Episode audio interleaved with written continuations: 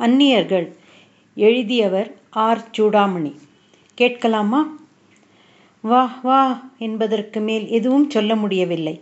மகிழ்ச்சி வாயை அடைத்து மூச்சு திணற வைத்தது. பார்வையும் புன்சிரிப்புமே பேசின.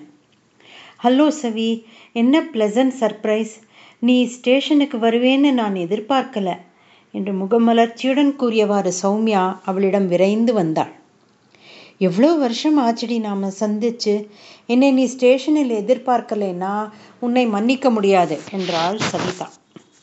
சௌமியா சிரித்தாள். அப்பாடா நீ இப்படி பேசினால்தான் எனக்கு வீட்டுக்கு வந்த மாதிரி இருக்கு. இரண்டு நிமிஷங்கள் வரையில் ஒரு மௌனமுகங்களாய் சகோதரிகள் எதிரெதிரே நின்றார்கள். பேச்சுக்கு அவசியமற்ற அர்த்தமயமான இதயமயமான நிமிஷங்கள்.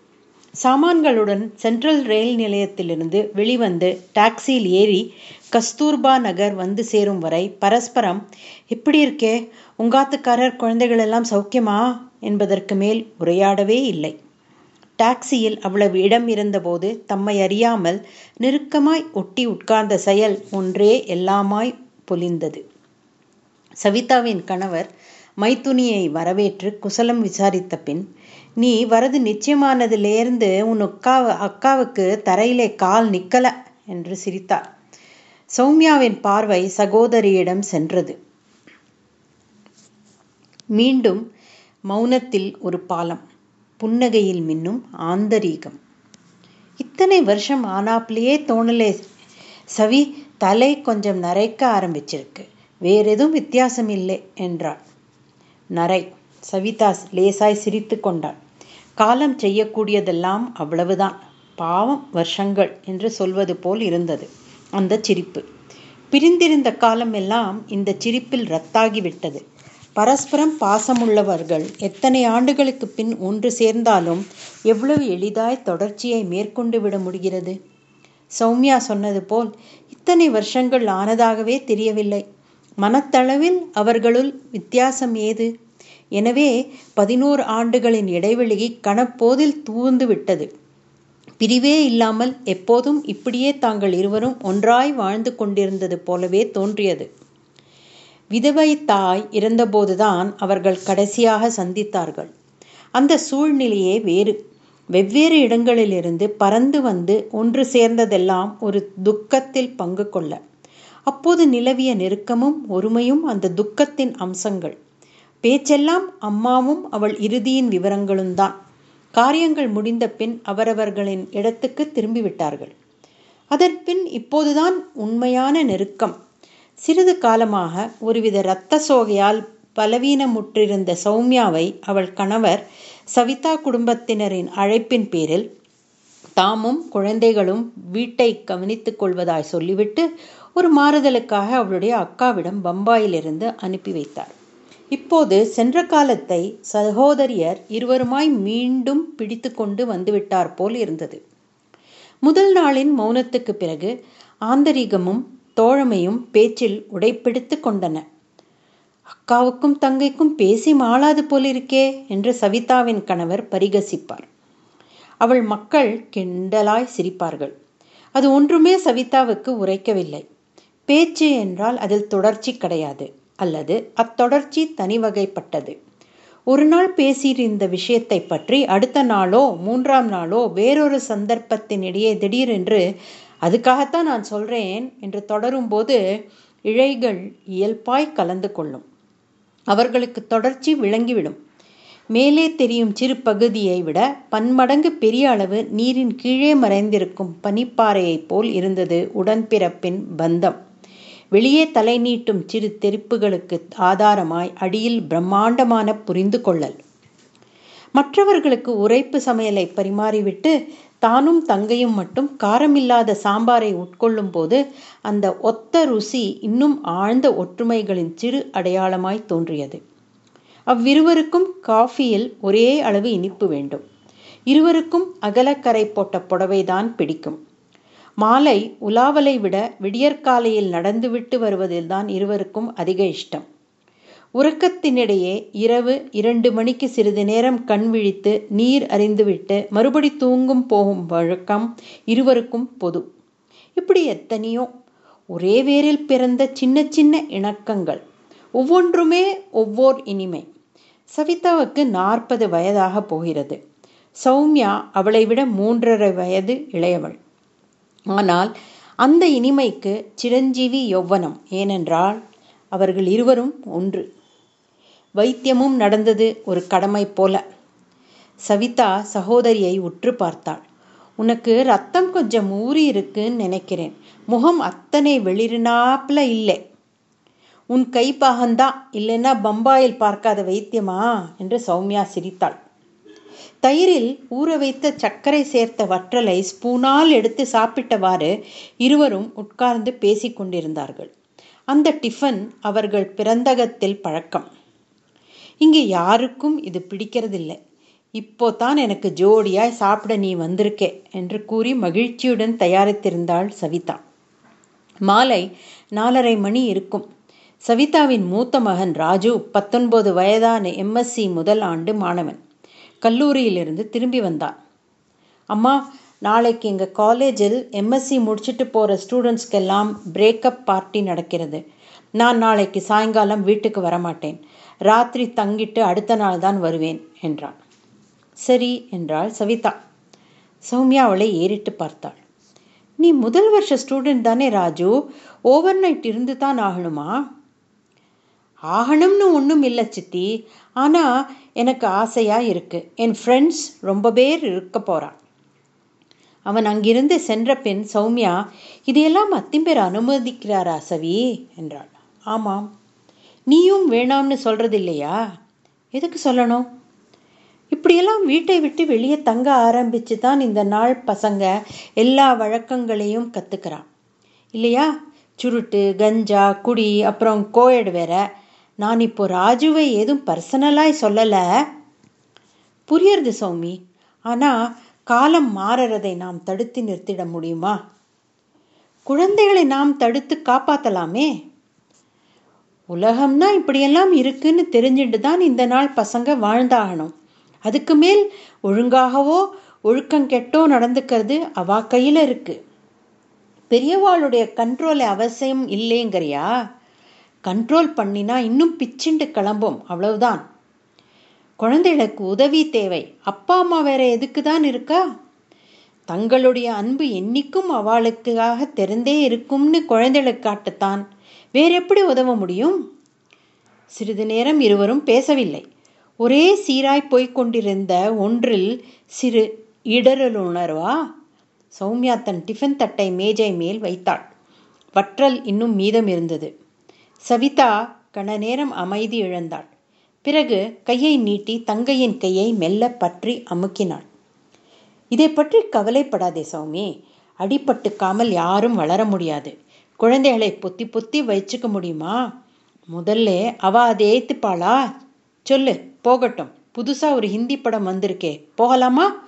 நீ அதை ஏற்கனவே பம்பாயில் பார்த்துட்டியா? இன்னும் பார்க்கல. போகலாம். புதிய திரைப்படத்தை பார்த்துவிட்டு வந்த அன்று சகோதரிகள் வெகுநேரம் அதை பற்றி விவாதித்தார்கள். சௌமியாவுக்கு படம் பிடிக்கவில்லை. இப்படி பச்சையாக எடுத்தால்தான் நல்ல படம்னு அர்த்தமா? இப்போதெல்லாம் சினிமா இலக்கியம் எல்லாத்துலேயும் இந்த பச்சைத்தனம் ரொம்ப அதிகமாகி அசிங்கமாயிண்டு வருது. உனக்கு அப்படி தோணலே? என்றாள். நாம் அசிங்கத்தை விட்டுவிட்டு அதிலெல்லாம் இருக்கக்கூடிய கதை கலை முதலான நல்ல அம்சங்களை மட்டும் எடுத்துட்டு ரசிப்போம். முதல்ல விஷத்தை கொட்டுவானேன் அப்புறம் அதில் நல்லது எங்கேன்னு தேடின்றிருப்பானேன் தும்பை விட்டுவிட்டு வாழை பிடிக்கிற சமாசாரம்தான். அன்று இரவு சௌமியா தன் பெட்டியிலிருந்து இரண்டு ஆங்கில சஞ்சிகளை எடுத்து குறிப்பிட்ட பக்கங்களில் திருப்பி சகோதரியிடம் கொடுத்தாள். சவிதாவின் கண்கள் விரிந்தன அட உன் பேர் போட்டிருக்கே. கதையா? நீ கதை கூட எழுதுறியா? எப்பல்ல இருந்து? எனக்கு சொல்லவே இல்லையே.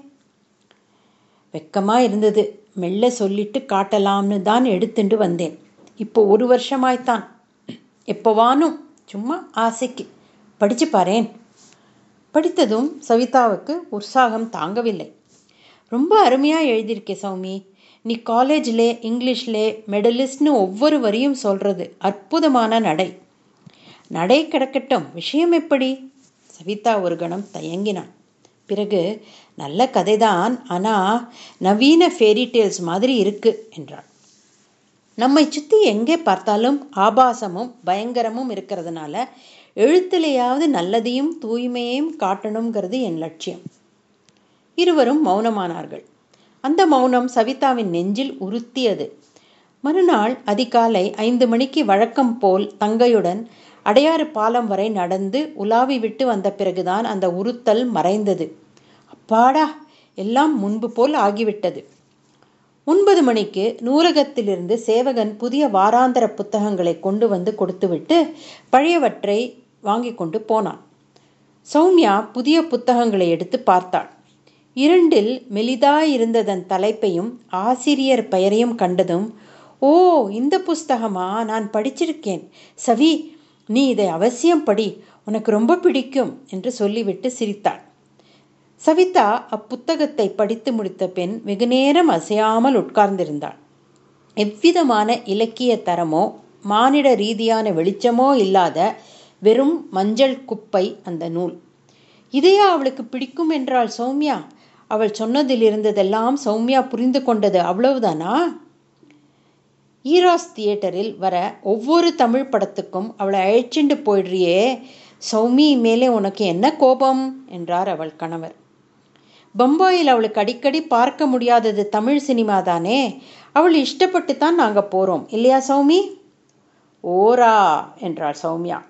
மற்றவர்கள் அர்த்தம் புரியாமல் விழித்தபோது சவிதாவுக்கு மட்டும் மகிழ்ச்சியாக இருந்தது. சிறுமி பருவத்தில் அவ்விருவரும் பெரியவர்களுக்கு புரியாமல் தமக்குள் பேசிக்கொள்ள ஒரு ரகசிய மொழியை உருவாக்கியிருந்தார்கள். அவர்களாக ஏற்படுத்தும் பதங்களுக்கும் ஒளி சேர்க்கைகளுக்கும் தனித்தனியே அர்த்தம் கொடுத்து அந்த பிரத்யேக அகராதியில் ஓரா என்றால் ஆமாம் என்று பொருள். திடீரென அந்தரங்க மொழியை சௌமியா பயன்படுத்திய போது தம் ஒருமை மீண்டும் வலியுறுத்தப்படுத்துவது போல் சவிதாவுக்கு தோன்றியது. சகோதரிகள் புன்சிரிப்போடு ஒருவரை ஒருவர் பார்த்து கண்ணை சிமிட்டினார்கள். சாயங்காலம் லேடிஸ் கிளப்புக்கு போகணும். ஞாபகம் இருக்கா? என்றாள் சவிதா. அவள் அங்கம் வகித்த மாதர் சங்கத்துக்கு அதுவரை சில முறை கள் சகோதரியை அழைத்து போயிருந்தாள். இன்று மற்ற உறுப்பினர்களிடம் தன் தங்கை கதை எழுதுவாள் என்று சொல்லிக் கொண்டபோது கண்களிலும் முகத்திலும் பெருமை ததும்பியது. மன்ற தலைவி சவிதாவிடம் அருகாமையில் உறைந்த ஒரு ஏழை பையனை பற்றி அன்று கூறினாள்.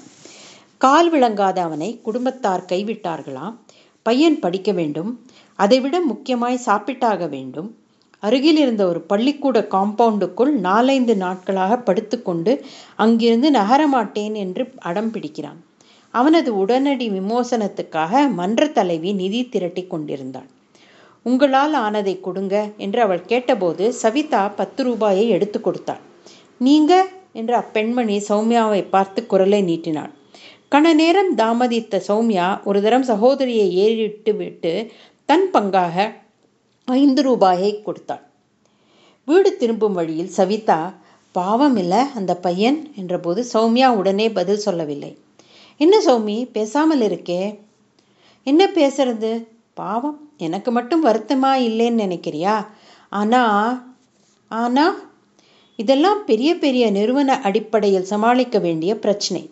தனி மனுஷா உதவியில் என்ன ஆகும்? நம்ம நாட்டில் வறுமை ஒரு அடியில்லாத பள்ளம். அதில் எத்தனை போட்டாலும் நிரம்பாது. அதனால் போட்டு என்ன பிரயோஜனம்? அடியில்லாத பள்ளம்தான் போட்டு நிரம்பாதுதான். அதனால் போட்ட வரைக்கும் பிரயோஜனம். சட்டென்று பேச்சு தொய்ந்தது. இருவரும் மௌனமாகவே வீடு வந்து சேர்ந்தனர். இப்போதெல்லாம் மௌனம் பேச்சின் மகுடமாக இல்லை. ஹாலுக்குள் அவர்கள் நுழைந்தபோது அங்கு ஒரே கூச்சலாக இருந்தது. சவிதாவின் பதினான்கு வயதான மகளின் கையிலிருந்து அப்போதுதான் வந்திருந்த பத்திரிகையை பிடுங்குவதற்காக அவளை விட இரண்டு வயது இளையவனான இளையவனான தம்பி ஓடி துரத்தி கொண்டிருந்தான். குடுறி அதை என்கிட்ட. போடா தடியா நான் பார்த்துட்டு தான் அமிதாப் பச்சனை உடனே பார்க்காட்டா தலை வெடிச்சிடுமோ? இருவரும் கத்திக்கொண்டே விடாமல் ஓடினார்கள். சோஃபாவுக்கு பின்னிருந்து வேகமாய் திரும்பி பாய்ந்தபோது பையன் சுவர் அலமாரியில் மோதிக்கொண்டான். அதன் கண்ணாடி கதவு உடைந்து உள்ளே வைக்கப்பட்டிருந்த ஒரு உயரமான கட் கிளாஸ் ஜாடி பக்கவாட்டில் சரிந்தது. அது கீழே விழும் முன் சவிதா ஓடி போய் அதை பிடித்து கொண்டாள். அவள் முகம் சிவந்திருந்தது. கடங்காரா அதென்ன கண்மூடித்தனமான ஓட்டம்? இப்போ இது உடைஞ்சிருந்தா என்ன ஆயிருக்கும்? என்ற மகனை பார்த்து மூச்சிரைக்க கோபமாய் கத்தினாள். பையன் தலை கவிழ்ந்தது. சாரிம்மா. வேகம் அடங்கி அவனும் அவன் அக்காவும் அறையை விட்டு வெளியேறினார்கள். சவிதாவின் படபடப்பு அடங்க சிறிது நேரம் ஆயிற்று. சௌமியா அவளையே பார்த்து கொண்டிருந்தாள். பாரேன் சௌமி நம்ம அப்பா அம்மா கொடுத்ததுன்னு நான் இதை ஒரு பொக்கிஷம் மாதிரி காப்பாற்றி வச்சுட்டு இருக்கேன் அது தெரிஞ்சும் இந்த குழந்தைகளுக்கு எத்தனை அஜாக்கிரதை? சௌமியா ஏதும் சொல்லவில்லை. இது உடைஞ்சிருந்தால் எனக்கு உயிரே பொன்னாப்பில் இருந்திருக்கும். இதன் ஜோடியை உனக்கு கொடுத்தாலே நீயும் பத்திரமாய் தானே வச்சிருப்ப இல்லையா? பத்திரமாய் தான் இருக்கு. இதே மாதிரி ஹாலில் தான் பார்வையாக வச்சிருக்கியா நீயும்? வச்சிருந்தேன். அப்படின்னா மேல் ஃப்ளாட் பொண்ணு அதை பார்த்து ரொம்ப அழகாக இருக்குன்னு பாராட்டினாள். அதனாலே அவள் கல்யாணத்துக்கு பரிசாய் கொடுத்துட்டேன். சவிதா அதிர்ந்து நின்றாள். என்ன? கொடுத்துட்டையா? அதை விட்டு பிரிய உனக்கு எப்படி மனசு வந்தது? ஏன் வரக்கூடாது? அப்பா அம்மா நினைவாய்? அப்பா அம்மாவை நினைவு வச்சுக்க நினைவு சின்னங்கள் வேணுமா என்ன? மீண்டும் கத்தி முனையில் வினாடி இடறியது. சகோதரிகள் ஒருவரை ஒருவர் தீவிரமாய் வெறித்தார்கள். பார்வையில் குழப்பம். நான் போய் நமக்கு காஃபி கலக்கிறேன் சவி. ஜாடியை ஜாக்கிரதையாய் வச்சுட்டு வா. ஒரே அளவு இனிப்பு சேர்த்த காப்பியை வள எடுத்து வர இருவரும் பருகினார்கள். நழுவி போகும் ஒன்றை இழுத்து பிடித்து கொள்ளும் செயலாய் அது இருந்தது. அதற்குள்ளாகவா இரு மாதங்கள் முடியப் போகின்றன அந்த ஏக்கம் இருவர் பார்வையிலும் தெரிந்தது. அடிக்கடி ஒருத்தி தோழமையை மற்றவள் நாடி வந்து உட்கார்ந்து கொள்வதிலும் இது அவளுக்கு பிடிக்கும் என்று பார்த்து பார்த்து செய்வதிலும் அடுத்த சந்திப்பு எப்போதோ என்ற தாபம் துணித்தது எனினும் அதனை ஆந்தரிகத்திலும் இப்போதெல்லாம் பேச்சில் ஒரு கவனக்குறைவு உணர்வு சிரித்துக்கொண்டே அரட்டை அடிக்கும்போது பழைய நினைவுகளையோ இத்தனை வருஷ கதைகளையோ பகிர்ந்து மகிழும்போது சட்டென்று எழும்பிவிடக்கூடிய சருதி ஸ்ருதிபேதத்தை தவிர்க்க முனைந்து கொண்டே இருக்கும் ஒரு ஜாக்கிரதை. விளிம்புக்கு இப்பாலேயே இருக்க வேண்டுகிற கவலையில் நிழலாடும் ஒரு தயக்கம். அண்மையில் எடுத்துக்கொண்ட புகைப்படத்தின் பிரதியை தபால் மூலம் பார்த்துவிட்டு சௌமியாவின் கணவர் அடையாளம் தெரியாமல் குண்டாகிவிட்டாயே நான் தான் சௌமியா என்று நெற்றியில் அச்சடித்து கொண்டு வா என்று எழுதியிருந்தார். அவரும் குழந்தைகளும் எழுதும் கடிதங்கள் மேற்போக்கில் உல்லாசமாயும் இயல்பாகவும் துணித்த போதிலும் அவளுடைய இல்லாமையை மிகவும் உணர்கிறா உணர்கிறார்கள் என்று ஜாடை புரிந்தது. விரைவில் கிளம்பிவிட வேண்டியதுதான். தாம் இனி இப்படி வருஷக்கணக்காய் பிரிந்திராமல் ஆண்டுக்கொரு தடவை ஒருவையர் ஒருவரையொருவர் முறை வைத்து போய் பார்க்க வேண்டும் என்று சகோதரிகள் தீர்மானித்து கொண்டார்கள். நியூ இயர் ரெசல்யூஷன் மாதிரி ஆயிடக்கூடாது இது என்று சௌமியா கூறி சிரித்த போதே அவள் கண்கள் பனி பணித்தன சவிதாவின் மோவாய் நடுங்கியது. எதுவும் சொல்லாமல் ஒரு அட்டை பெட்டியை எடுத்து வந்து நீட்டினாள். அதனுள் ஒரு அடையார் கைத்தறி நூல் சேலை சிவப்பு உடல் மஞ்சளில் அகலமான கோபுரக்கரை. எதுக்கு இதெல்லாம் சவி? பேசப்படாது. வச்சுக்கோ. உன் இஷ்டம் எனக்கு மட்டும்தானா? இதோ எனக்கும். மயில் கழுத்து நிறம் ஆனால் அதே அகலக்கரை. மீண்டும் புன்னகைகள் பேசின. நாட்களின் தேவில் கடைசியாக இன்னொரு நாள். சௌமியா ஊருக்கு புறப்படும் நாள். ரயிலுக்கு கிளம்பும் நேரம். சாமான்கள் கட்டி வைக்கப்பட்டு தயாராக இருந்தன கிளம்பிட்டாயா சௌமி? சவிதாவின் குரல் கம்மியது. நீயும் ஸ்டேஷனுக்கு வரையோன்னோ சவி? ஆவலுக்கு ஆவல் பதிலளித்தது. கட்டாயம். எப்போ எந்த ஊருக்கு கிளம்புறதுக்கு முந்தியும் சுவாமிக்கு நமஸ்காரம் பண்ணுறது என் வழக்கம். சவிதா மௌனமாக இருந்தாள் சௌமியா சௌமியாவின் கண்களில் கலக்கம் தெரிந்தது. ஆனால் இங்கே பூஜை அறையே இல்லையே என்றாள் தொடர்ந்து. இல்லாட்டா என்ன? மனசில் வேண்டிக்கோயேன்? நம்பிக்கை இருந்தால் இது போராதா? நம்பிக்கை இருந்தால்னா உன் நம்பிக்கை அந்த மாதிரின்னு சொல்றியா? திடீரென்று சௌமியாவின் முகம் மாறியது. அல்லது உனக்கு நம்பிக்கையே இல்லைன்னு அர்த்தமா நான் நான் அதை பற்றி ஏதும் யோசிச்சு பார்த்தது கிடையாது. சவிதாவுக்கு சங்கடம் மேலோங்கியது. இப்போ எதுக்கு விவாதம் சுவாமி? ஊருக்கு கிளம்புற சமயத்திலே? என்ன சவி இது? இவ்வளவு பெரிய விஷயத்தை பற்றி உனக்கு ஏதும் தீர்மானமான அபிப்பிராயம் இல்லையா? இதை ஒரு பெரிய விஷயம்னு நான் நினைக்கல. சௌமியாவின் கண்கள் அதிர்ச்சியில் பிதுங்கின. அவர்களுடைய சிறுமி பருவத்தின் சூழ்நிலை எத்தனை பக்திமயமானது. அம்மா அன்றாடம் பூஜை செய்வாள். சாயங்காலமானால் போய் சுவாமி அறையிலும் துளசி மாடத்திலும் விளக்கு ஏத்துங்கோடி என்று பணிப்பாள். அவர்களை வெள்ளிக்கிழமை தவறாமல் கோயிலுக்கு அழைத்து போவாள். தோத்திரங்களெல்லாம் சொல்லிக் கொடுப்பாள். வாழ்க்கையில் எந்த கஷ்டத்திலும் துணை இருக்கிறது ஆண்டவன் பெயர் ஒன்றுதான் என்று போதிப்பாள். தான் அந்த வழியிலே நடந்து வந்திருக்க. இவளுக்கு மட்டும் என்ன ஆயிற்று? தெய்வ நம்பிக்கை இழக்கிற மாதிரி உனக்கு அப்படி என்ன அனுபவம் ஏற்பட்டது சவி? அந்த நம்பிக்கையை இழந்துட்டேனா இல்லையான்னு எனக்கே நிச்சயமாய் தெரியாது. ஆனால் அனுபவம் நமக்கே ஏற்பட்டால் தானா கண்ணும் காதும் மனசும் திறந்து தானே இருக்கு. போகட்டும். உலகத்தின் பிரச்சனைகள் எல்லாம் பார்க்குற போது இந்த விஷயம் ஒரு தலை போகிற பிரச்சனையா எனக்கு தோணலேன்னு வச்சுக்கோயேன். எத்தனை அலட்சியமாக சொல்லிட்டே. ஆனால் நான் தெய்வத்தை நம்பலேன்னா என்னால் உயிரோடையே இருக்க முடியாது. பார்வைகள் எதிரெதிராய் நின்றன. அவற்றில் பதைப்பு மருள் சௌமியாவின் அதிர்ச்சி இன்னும் மாறவில்லை. தமக்கையை பார்த்த அவள் பார்வை இவள் யார்? என்று வியந்தது. பிறகு கண்கள் விலகின. சவிதா தவிப்பும் வேதனையுமாய் நின்றாள். என்ன சொல்வதென்று தெரியவில்லை. எதை சொன்னாலும் அர்த்தம் இருக்கும் போலவும் தோன்றவில்லை. ஒன்றாய் பிறந்து வளர்ந்தவர்கள்தான். ஒரே மரபினாலும் ஒரே வகையான பராமரிப்பாலும் உருவானவைதான் அவர்களுடைய எண்ணங்களும் கண்ணோட்டங்களும் மதிப்புகளும். ஆனால் வளர வளர அவற்றில் எவ்வளவு மாறுபாடு? ஒவ்வொரு மனித உயிரும் ஒரு அலாதியா? அதன் தனிப்பட்ட தன்மையை ஒட்டித்தான் வாழ்க்கை எழுப்பும் எதிரொலிகள் அமைகின்றனவா? ஒருவரை ஒருவர் தெரியும் புரியும் என்று சொல்வதெல்லாம் கடைசியில் எத்தனை அறிவீனம்? எவ்வளவு நெருங்கிய உறவா இருந்தாலும் ஒவ்வொரு முறையும் ஒவ்வொருத்தரையும் ஒரு புதிய இருப்பாகத்தான் கண்டு அறிமுகம் செய்து கொள்ள வேண்டியிருக்கிறது. காலம் கொண்டு வரும் மாற்றம் வெறும் நரை மட்டுமல்ல அன்பு அது அடி இழை உள் உள்ளுயிர்ப்பு. அது இருப்பதனாலேயே வேறுபாடுகளினால் அழிவு நேர்ந்து விடாதிருக்கத்தான் அது இருக்கிறது.